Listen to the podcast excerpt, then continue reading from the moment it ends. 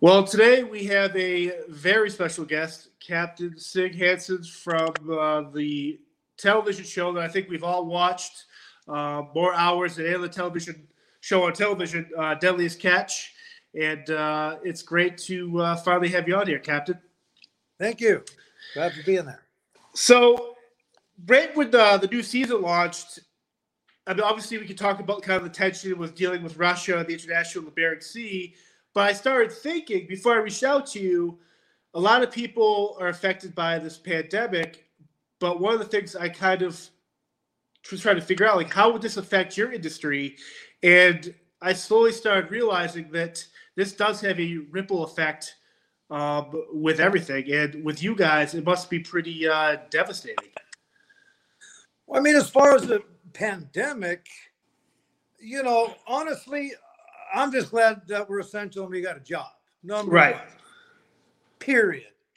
Um, so that felt good. As far as you know, being able to go out and and and, and produce and, and do it, uh, yeah, we need quarantine times and, and the whole nine yards. The state of Alaska, I mean, you know, they uh, they're working with the fishermen like crazy, trying to make it work for everybody.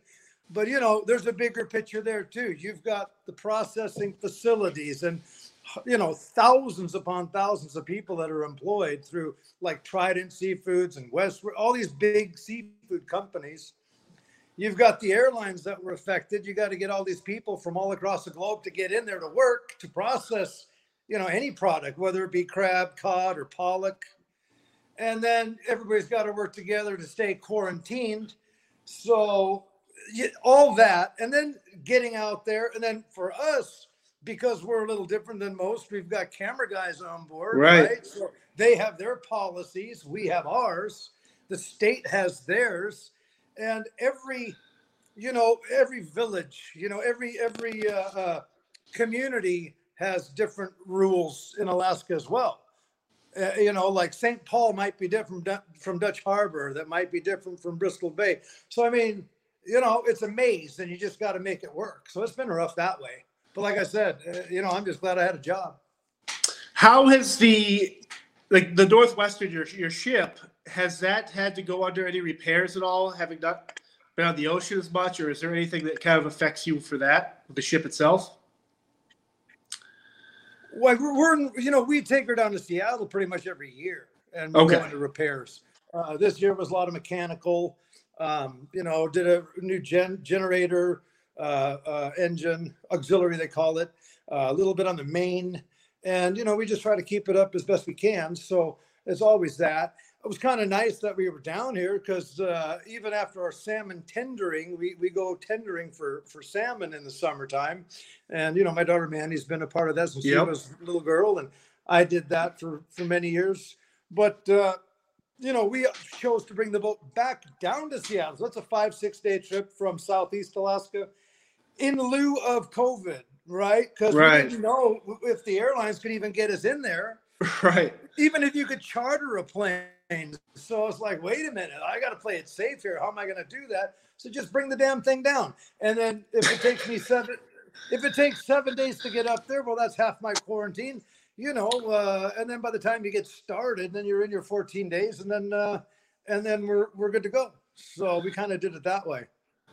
You come from a long lineage of Norwegian fishermen. Now, you kind of started at a young age, at the age of 14, but was that something that, because of the family history with it, that you had to do? Or did you want to do it, but you also had other interests like sports or uh, something else besides the fishing?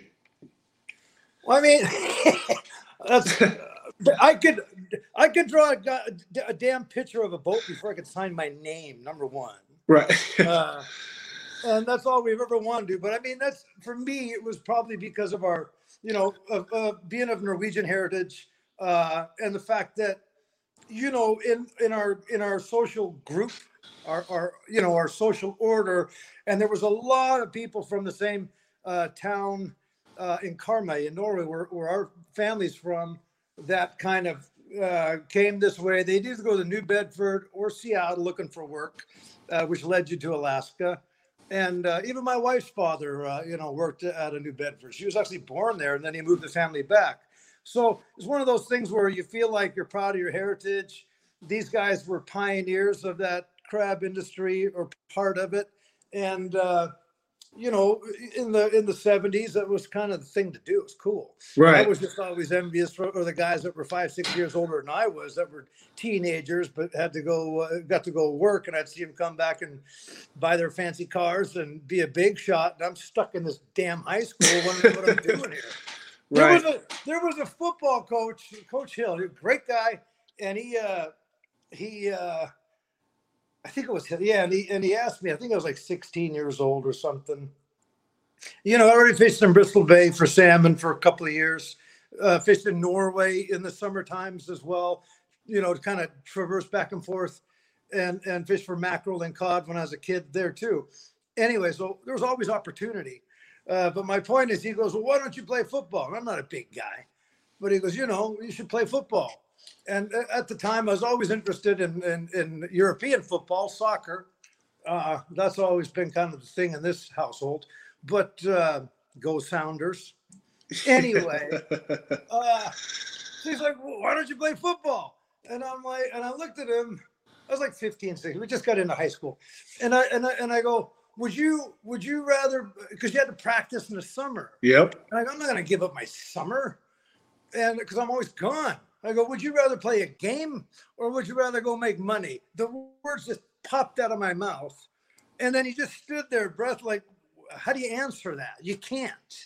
And I Right. didn't want to come off like a cocky smartass. It's just the mentality that was, you know, forged into my brain.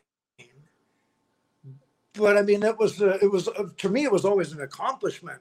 If you were if you were gone and you came home a couple of weeks late for school, or you left school a couple of weeks early to go fishing, well, crime criminy sakes! I mean, sometimes the teachers didn't like that, and some maybe there was a little animosity. But at the end of the day, you know, I felt like that was a norm for us.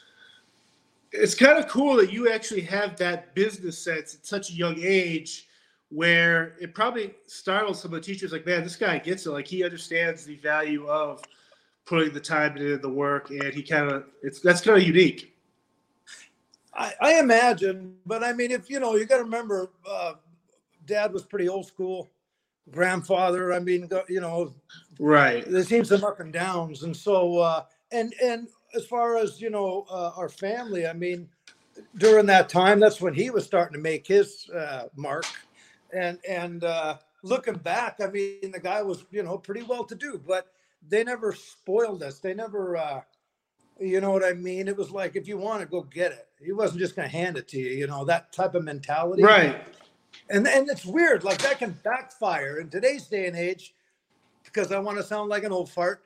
If I was to do that with children and or grandchildren, maybe in-laws, you know, it, it, it, it they can't swallow it. You know, right where we had to swallow it and that's it. And if you have Right. an opinion, God help you. right Get keep it? it to yourself Yeah. very uh so you became a captain at the age of 24 which for me seems really young considering the type of work you do so uh, when you assemble your team and you build your boat out and when you got the, the crew and the deck people and everyone was there any veterans that were kind of like who is this young wise ass who thinks he's a captain or did they realize that hey you started off so young you put your time in and they respect you for that position? Well, I mean, as I was 22, and Oh, uh, and the guys and Dad was already, so it was way too soon to to, to even try it. But at the at the same time, uh, you know, the old man had already kind of made his mark there, right. And uh, you know, uh, a guy named Tom Christensen, he was running the boat full time, uh, but he was off. It was a back then a paleo season. You know, they'd split it up into like uh, we had like north south districts or east west, um, and you know, you'd go up in January, start when you wanted to start. It wasn't like this. Oh my God, you know, you can't miss a day uh, of fishing. And then you know, we typically fish into like June, July. You know, Right. you'd have months and months uh, uh, of, of, of the fishery. That being said, this was in like uh, month of May, I think April, May, something like that. And uh, the old man was going to come up and kind of show me the ropes, so to speak. And then uh, another one of the legendary figures, his name was Magny Ness, it's still around. And just, I mean, you could talk about these kind of guys for days. Right, like folk But- tales. It's amazing what they what they did. And uh, but I remember, you know, uh, he was he was on the dock. I was actually home for a trip. I was sick as hell. And then uh, uh, uh, and he asked me, he goes, Well, do you want to take the boat? Because I can't find a relief, something to that effect. I'm like, Yeah, whatever. I didn't take it serious. And then uh, next thing I know, uh, he shows up. We were going to go. Uh, and I and I it was the understanding he was going to help out. Well, um, they were on the dock. I suppose they had a little bit of encouragement through. There might have been a few beers involved. And so the old timers, or at least at the time, I looked at them like old timers. They're like, you know, Magny's like, just let the guy go. Like, what are you worried about? Just let him go. And then uh, the decision was made like split second. The only reason I was asked to, to, to go up there and learn the ropes was because the crew uh, wanted me to partake in that. They were really adamant about it. And guys even threatened to, to quit if we hired you know some of these uh, d- different characters that so to speak uh, Right. we've been through that before. We loved tom. He was like you know just amazing but when he wasn't there things started falling apart. Fine so one thing leads to another. Magnus like let the guy go. The old man's like well screw it we're in dutch. Let's have a let's have a good time and we can just be proud of our children type of an attitude. Walter christensen was there. He was tied up next to us. Another legendary guy. Uh, he passed away here not too long ago.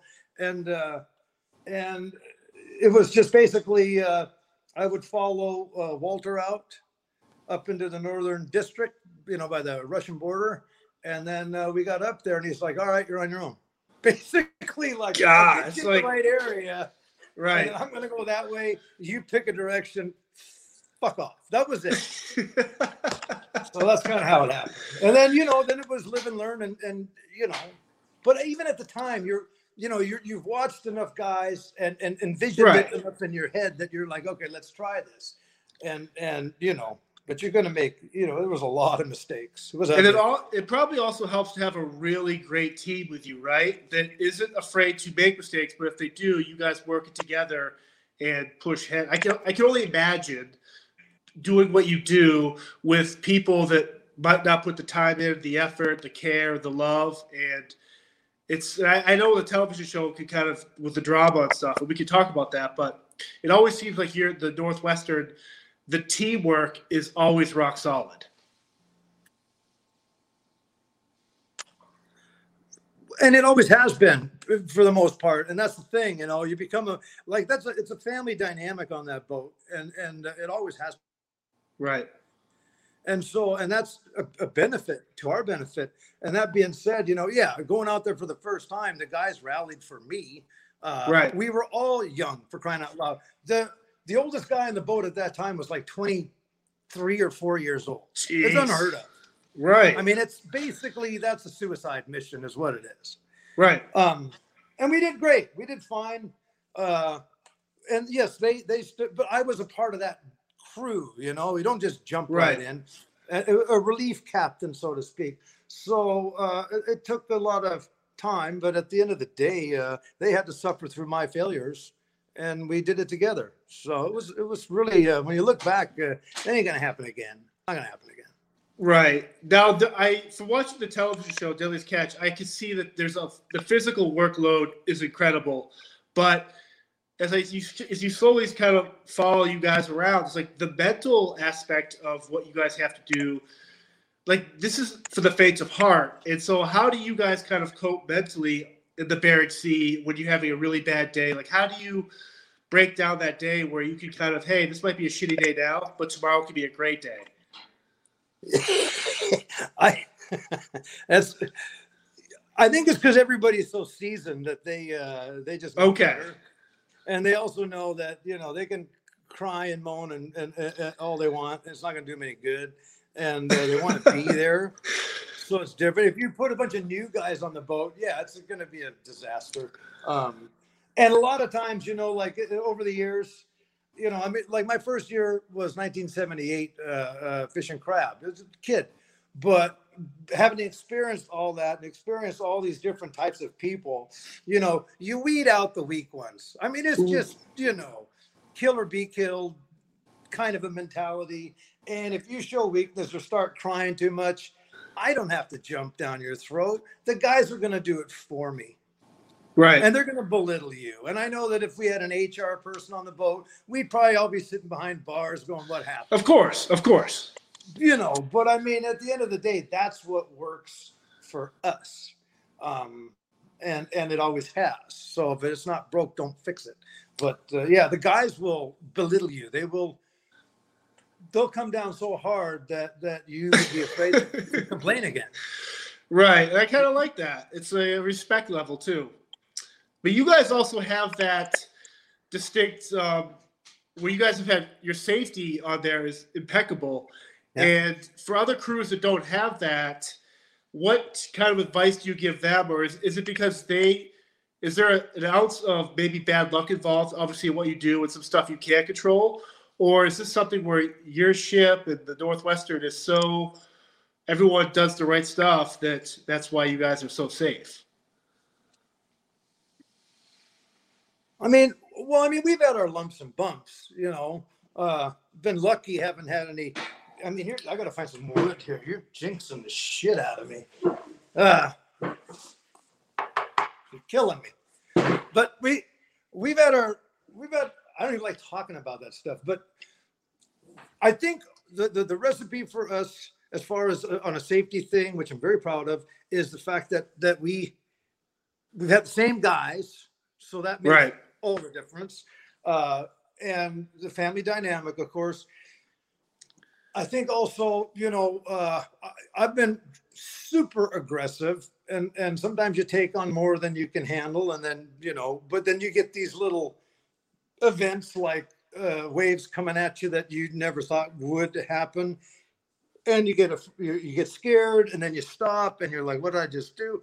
But at the end of the day, I think it's because you know, even for the smallest little things that we can uh, uh, make the deck safer. The, it's right. the tiny little things that matter. If and if you want to like a like an analogy, a corporate boat versus a family-owned boat, two different things. Right. If you got a bunch of guys going through different chiefs and engineers and different deck bosses and all these different people, and you know you start filtering through people like that, well then the boat doesn't get the attention that it might need. So with ours, any little thing that we can do to make it better, uh, you know, we'll we'll do that ourselves in shipyard or whatever we feel is best, so that it doesn't happen again. So right. plenty of close calls. It's just if it can happen once, it can happen again. So don't do it. And then how do you make that not happen? Things right. like that. Um, and the and the guys were just so good. You know, I mean, my brothers have been on there forever and a day. You know. Uh, you know, Edgar, he was 17 when he got out of school. I was always jealous because he got to quit high school. And, uh, but it was either that or, or, you know, put him in jail. So how, and then, how, uh, wow. Norm, brilliant. how do you guys, when Deadliest Catch before it comes out, you, everyone's approach to, hey, there could be some cool, like, there could be a cool show based on this. Was there any fear on your part where the television show might not do your industry justice. Oh, absolutely. That was the biggest fear. Okay. Um, the well, I mean, the biggest fear um, for you know not just industry but in, uh, insurance companies. Right. Uh, possibly having an injury that was televised. I mean, you know, just everything was a fear, especially the first year. I think it was what was it, Oh five, we did it, 04, 5. Yeah, 04, 5. You know, it was like uh, Derby days. We didn't have a quota system and uh, a lot more participants. You know, that was, yeah, that was really scary. And uh, I think I've, I mentioned this before, but the, in the beginning, it was Thom Beers who had the original productions, the production production company. You know, he'd actually gone out and and done an experimental run for himself. So that kind of sold me uh, as, as to the fact that look, the guy's already been out there. He's the one who's going to be, you know, running the show, Right. and so you couldn't fault him for that. So I, I that I had a lot of respect for that, and that helped my decision making. But as far as paranoia and fear, you're darn right. It's a tiny little click. It's Right. not a big industry.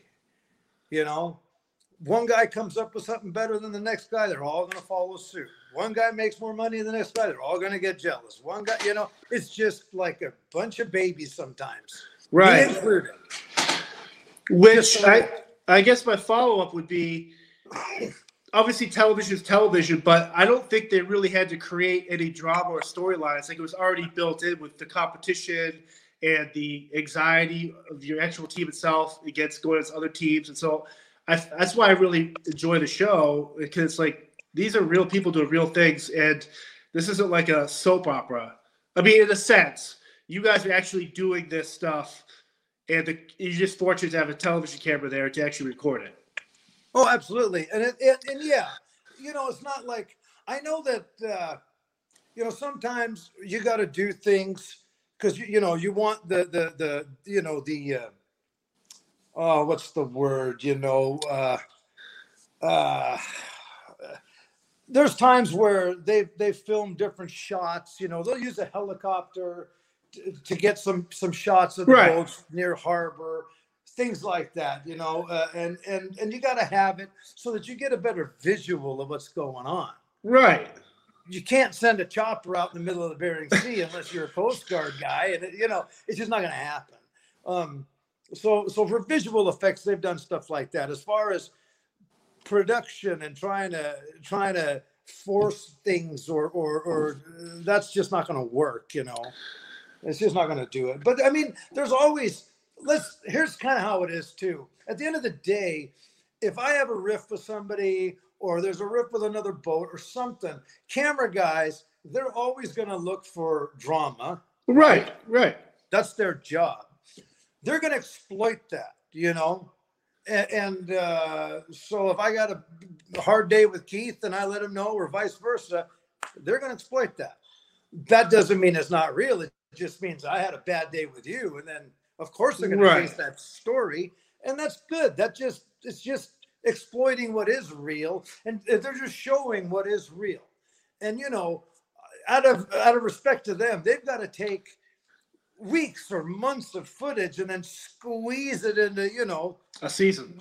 yeah 20 some odd hours of tv so there's a lot to condense there and not everything makes it we've had a lot of what i consider really interesting cool stuff but it's all got to fit and jive you know within their timeline so they got a hell of a job to perform as well Now, one of the craziest, I don't know if it's crazy, but one of the most like emotional episodes is when you actually have a heart attack on camera. It's like for me, that's like the first time I've I've seen a reality TV show be like, man, this is this is real life. And for you to put that out there, it it's very I don't know I don't know how to say it, but it's I was kind of blown away that man, these are these are real humans. And it was kind of like really like it made you larger than life in the sense that one, you're you're going doing this right now, do what you love, and two, you're back out there the next year or so, and it's kind of like, man, this is someone that loves what they do, but this is a this is a dangerous job. yeah it was a i mean at the time when it was happening you don't want to believe it you know Right. and i mean we lost you know like phil harris you know Yep. you know, and that was all televised. It was horrible. And then uh, it's not like you signed up to do that, but at the end of the day, uh, you know, it happened. Um, and just move forward. That's all you can do. I mean, it was, it was. They. I got to give you know. I got to give them credit because they were pretty damn respectful when that happened. They could have jumped down my throat uh, and just had a camera just on you the whole time, like, Right. on you. And they didn't do that. So I thought that was pretty classy. You know, there, there's a lot of different ways that could have been handled. You know, Have you found that because of that television show, there's been a there was an uptick or is an uptick of people that want to become crab fishermen or people where you're kind of like, oh, I want to. This looks like this is a great show. I want to do this, but don't realize that hey, this is this is a deadly job. Yeah, well, it can be, you know, and it, yeah, it is. Uh, and there's a lot of guys that I think, you know, maybe they're maybe if it's a little ego driven or a bucket list kind of a mentality, and that's great. You know, sometimes you do it and you get hooked. Sometimes you do it once and you just, you know, you're you're regretting ever trying it. I mean, I've I've had guys. Uh, I've met them at, in the airport on the way up for our king crab season, where most of the people have already put the work in the boat. They've already established their job, their position, uh, you know, for months in advance. And you know, guys are like, "Yeah, I'm going to go to Dutch Harbor. Hey, it's you. Uh, you want to get me a job?" I'm like, "Well, probably not, because you know we've got a much smaller industry now, and uh, but you never know." Right. But that's not to be said that it can't happen. I mean, what am I? Yeah, I, I'll never forget this. I- I'm so uh, uh, flattered and happy for this guy. He, uh, I met him in uh, down at the docks in Seattle. He was looking for work, and I said, I, uh, you know, I can't. Uh, I don't got room. You know, we only got like five guys. I, I just don't got room. And I said, here's what you do. And uh, so this kid listened. And he was very ambitious. And I said, just you know, here's some companies to call and, and some of the processors. And I go, you call these guys. And as you and and you get a job with these guys and you start working in those uh, plants. And by the time uh, you know you get up there, you got a roof over your head, you're making a couple of bucks, and you got to be at the right place at the right time. And then you you'll network yourself, you know, whether it be the restaurants, bars, whatever you you do, but you'll you'll meet people regardless. And I go get a job on that dock and he did and it was probably it was well over a year later um, and uh, this guy comes up to me you know and i couldn't remember who he was and he's like don't you remember we talked and i said no who are you?" then he and then he's uh, he goes you changed my life. And he goes and he pointed he goes that's my new home. And he got a job on a on a long liner they do for cod fishing. And they work you know months and months out of the year. And he goes i'm making good money. I found a home and a place. And he goes and i listened to what you said and that's exactly what happened. And he and he the guy was in tears. Wow, that's like, awesome. "It changed me. I go hey man that just all that did was just make me feel like i did something right. Right. you know? so that's that's a good thing you know the guy that had the the ambition and he wanted it and he and he and he suffered a little bit for it but at the end of the day he got a hell of a job So how would I say I wanted to do what someone on, on your deck does, pulling the, the nets and everything? How do I get practice doing that? I obviously start on a smaller vessel where I'm not going to, out I'd have sea. to take those funny things off your ears first yeah, perfect. yeah so you can hear what's going on Right. where would you start as a greenhorn is that where you're getting at Yeah, like how would I if I was like, hey man, I went somewhere. I would say like you said before. Some people have like this bucket list thing. Say on my bucket list, I would love to be on a boat, having this rush of doing what you guys do. But how would someone kind of they just wait at the dock, or they just kind of how do you get the experience without actually going out there? I mean, I mean, yeah, you'd rig gear. You'd probably rig some pots before you leave, whatever maintenance, things of that nature. You know, uh, I mean, we've had guys want to go. I've had guys offer me money to go out there. Interesting. Yeah, like I'll pay you to take me on my bucket list, things like that. It's a pretty flattering stuff. But uh, you know, as far as you, when I got my first job uh, uh, salmon fishing, I remember the advice my old man gave me, and it was real simple stuff. He goes, "Just keep your mouth shut and do what he tells you to do." That was it. It's great advice. Yeah. Just just shut your mouth. And I mean, and I wasn't cocky, you know, like it's it's strange, you know, when the cameras were on the boat first time. My whole family, uh, including mom, dad, me, and my brother, super shy. I mean, very camera shy, and uh, you know, this is about the opposite, the most opposite thing that could ever Right. happen. It's like opposite.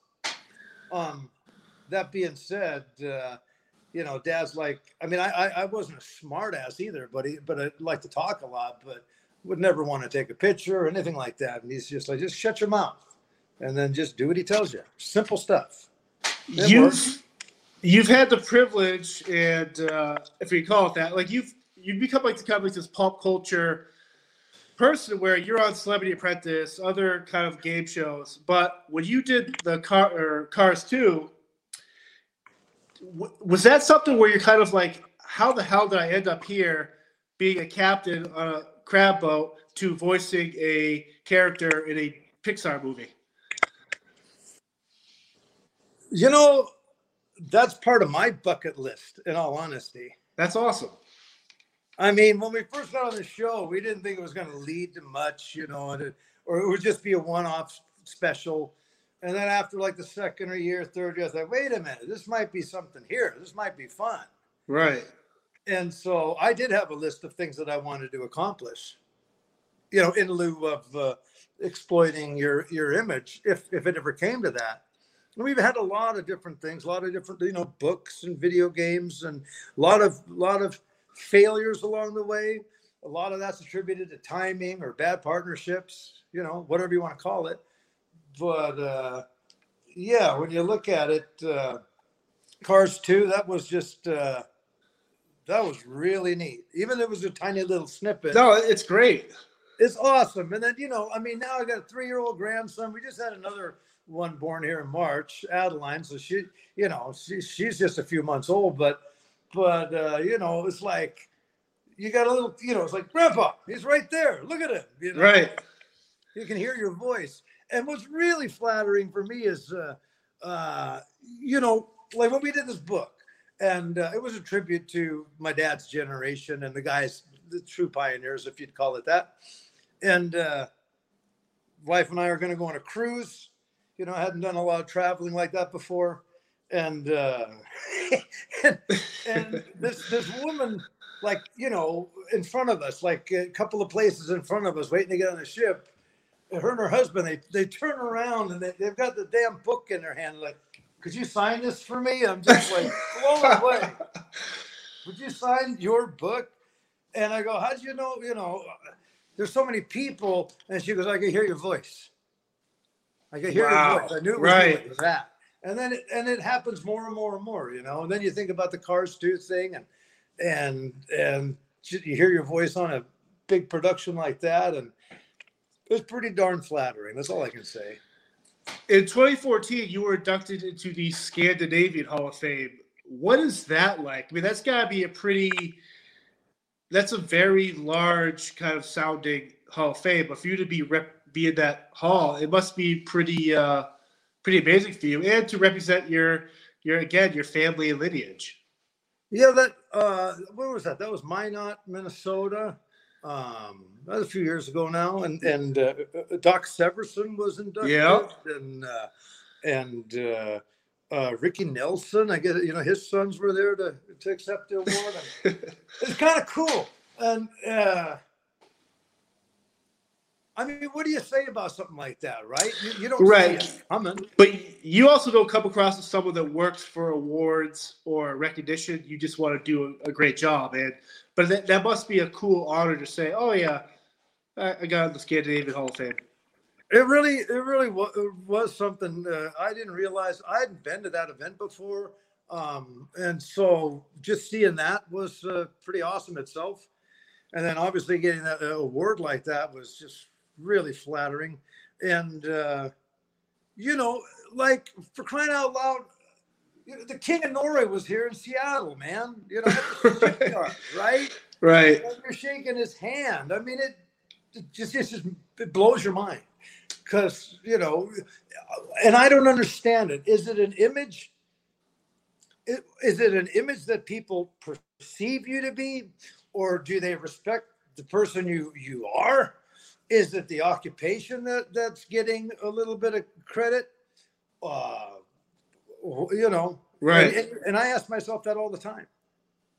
You know, and and people already have an image of you, like like they'll. A lot of people sometimes in passing, you know, or they're they're they're afraid to talk to you. They think that you're gonna chew them up somehow. Right. Would you talk to my husband? He's afraid to talk to you. Like, what the hell? Really? uh, so there, is- there's an image that's branded, i- i I think, of, of of how you're portrayed or how they see you. It's that's what I can't figure out myself.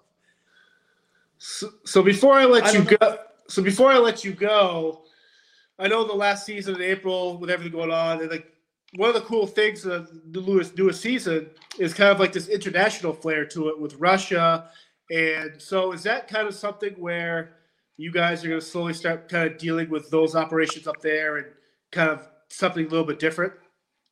Well, you know, there, there's always competitors out there, right? Right. Um, you've got Canadian, Norwegian, Russian. I mean, and, and uh, quite frankly, I'm working with a you know some Norwegian industry right now to to see what we can do.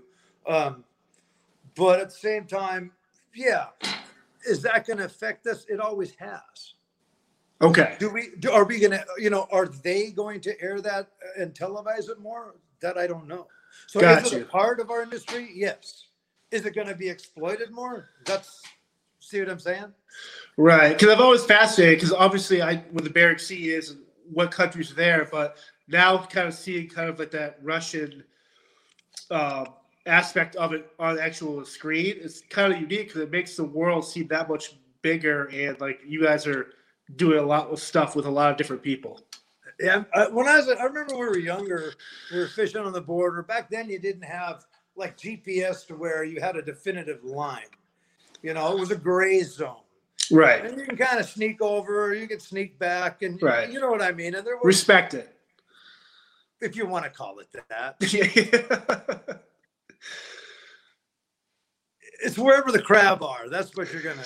And, so, and I remember, uh, I won't say his name, but he went over the line a little bit too far, and they had gunships coming after him, and it's like, uh, oh yeah, and uh, but you don't have, uh, didn't have a definitive line. But I remember like the whole fleet was just rallying, like everybody's just race across, throw your lights on, and just, you know, let's go get him and bring him back kind of a thing. But it ended up okay at the end of the day. It was not worth kicking up a bunch of right, know, international uh, politics over a crab boat. spies like us. Could have been. Do you have a duty as a captain to report illegal fishing or crabbing, or is this something where, like, how do you deal with someone you a boat you come across that might be something that uh, Sea Shepherd would want to find out about, or something like that? Oh, that's a hard one. That's a rough one, man. I've never heard that one before. I'm friends with Sea Shepherd, so I like I talk to them all the time. I, I've always loved that aspect of people defending animals and making sure people have the license, uh, and I get that. But I also see the side of it where someone like you, these fishermen are like it's a fine line, right? So how It do is. you? Right. Yeah. Uh, well, put it this way. You know, in our industry, like, you know, it's all about sustainability nowadays, Right. where it really wasn't before. It was about, you know, attack, conquer, get what you can. And Number one. Right. Basically. Now we want, everybody wants sustainability. We want better product. We want, you know, uh, better product for better price, for better quality for everybody. It just it just goes all the way around. It took years to educate fishermen to get that mentality. You know, if you fish less but bring in better, you're going to get paid more, type of a thing, right? Right. Um, so yeah, it's uh, you know technically you're you're not legally bound to report something like that. Like if you see somebody murder, you got to report. Obviously, it's not. But yeah, you're gonna you're gonna protect your own industry, and you're always gonna report something like that. I think right. I think nine nine out of ten guys would report it. Some guys might turn their head to illegal fishing, but you know, with the Jones Act in place and all that, we haven't had a lot of illegal activity for forever and a day, and that's good. There's well, there's been a little bit of you know incidents, but but nothing to that extreme. Right, and I and I and I like it too. You- There's some you see some of these documentaries and stuff where it's like these people are killing dolphins and the stuff where it's like that's obviously not what you guys are. Your industry doesn't really. You don't see anyone pull up dolphins, especially where you are. But I was always just kind of curious, like with the laws, however they're changing and stuff, where you have a duty to act, and at the end of the day, you're. I believe in karma. I and think you got. I think you have a moral duty. You know, Oh, right, And I think the 100%. moral duty comes. I think as you mature, that comes with age. You know, and like like right now i have uh, there's two there's two businesses that we're working on one of them is a it's a new bait that we've uh, come up with Oh, nice.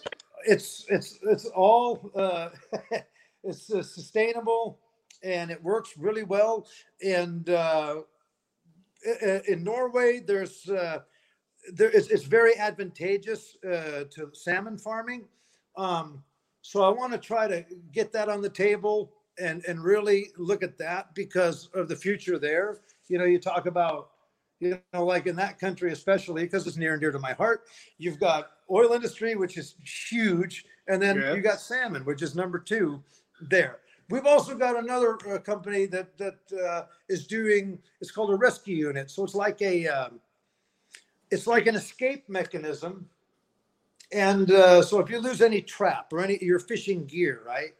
And we've tested canada we're going to go australia we've got uh, bahamas uh, and, and in europe there. But like that one is where you know it's like uh, in europe especially they, they want to clean out the bottom of the ocean. They want to rid the ocean of the, this this harmful waste. Right. You know, and and uh, yes, there's a lot of pots on the bottom, and if you could retrieve them, well, that'd be good, right? Not only that, if you have that escape mechanism where it opens up whatever is uh, uh, caught can be, you know, reharvested, and then uh, so there's a lot of neat stuff that we're working with, and and uh, I just think you know, had had I ever talked or thought this way uh 40 years ago the answer is no Right. I wouldn't. But now, you know, I, I see things different. Yep. You have another generation that's going to step into my shoes, whether it be Mandy or, or whoever. Yep. And uh, and so the next generation, then you want to see something for them, and and so you know it, it's you change, people change, and and the guy you're talking to now is not the same guy, you know. Uh, That's the same 22 year old. Right. No, no, no, not the same guy. well, I want to thank you, uh, Captain Hansen, for this. It's uh, I wish you nothing but success, and uh, I keep watching the show. And uh, thank you for the entertainment and the knowledge. And uh, this was awesome. I, I I love doing this stuff. It, it's uh, yeah. The, the more we do this, the more I feel like we've done something right. So that's a testament to the whole thing. Thank you. Awesome. Thank you, Captain. The Podcast Super Friends is a monthly meeting of five podcast producers. Hi, I'm Katherine O'Brien from Branch Out Programs in Baton Rouge, Louisiana. I'm John Gay from Jag and Detroit Podcasts. I'm Matt Cundill from the Sound Off Podcast Network. I'm David Yas from Pod 617, the Boston Podcast Network. And I'm Johnny Peterson from Straight Up Podcasts. Together, they form the Podcast Super Friends, an alliance of podcast masterminds sharing best practices, insights, and discussions to help make you a better podcaster. Follow or subscribe to the show on Apple Podcasts, Spotify, Google Podcasts, or at soundoff.network. Do, did, will, the Story of People podcast is now available on the Crier Media Network. The first five episodes are here and feature some incredible guests that fit into one or all three of those categories. Ready? Tara Slone from the San Jose Sharks, Undercurrent podcast at NBC Sports. Marianne Iverson from Iverson Voice and the Let's Take This Outside podcast to talk about the world of outdoors as well as voiceover land. Ariana Hunsicker, future Canadian Paralympic swimmer, already winning tons of awards for this country. Scott McGregor from the Hot Wallet podcast to dumb down the world of crypto, Bitcoin, and NFTs so you don't have to. And Jackie Holowati from Climate Pledge Arena in Seattle, Washington, the first net zero carbon certified arena on the planet. Wherever you get your pods, wherever you watch your pods, and on the Crier Media Network.